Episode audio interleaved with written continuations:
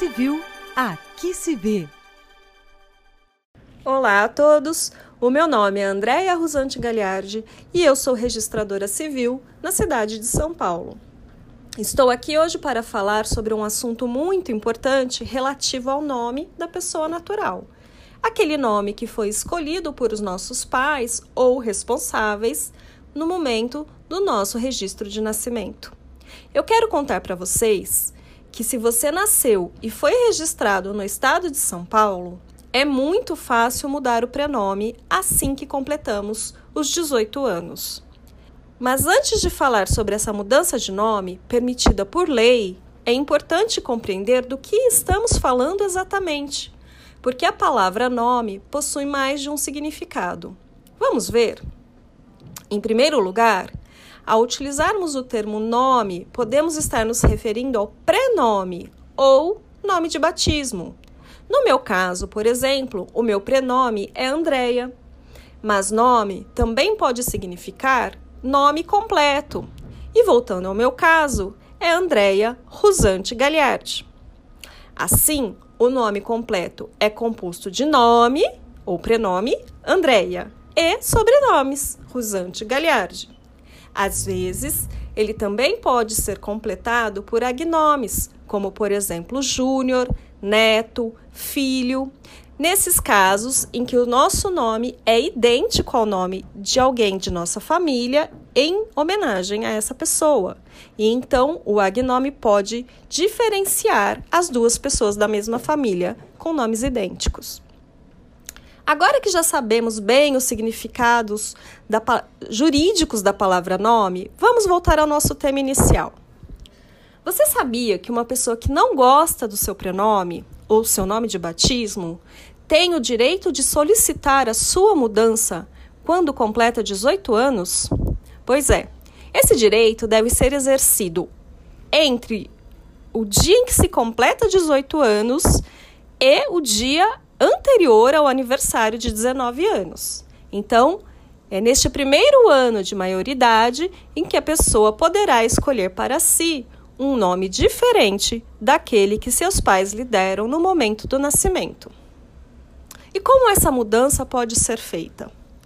No estado de São Paulo, ao completar seus 18 anos, a pessoa poderá se dirigir a um cartório de registro civil qualquer cartório de registro civil para fazer o pedido de mudança de nome.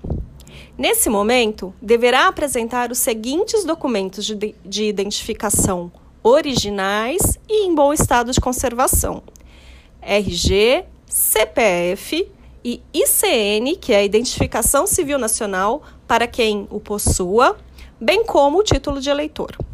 Caso possua passaporte, também é importante apresentá-lo.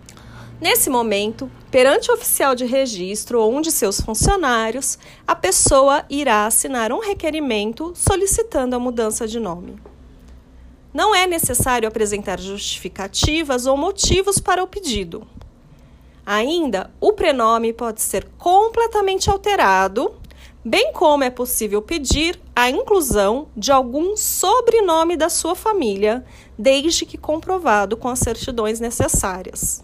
Então, voltando ao meu caso, aos 18 anos eu poderia ter deixado de me chamar Andréia, que foi o nome escolhido pelos meus pais, e poderia ter escolhido um outro prenome, bem como eu poderia ter pedido a inclusão de algum sobrenome adicional ao meu nome completo.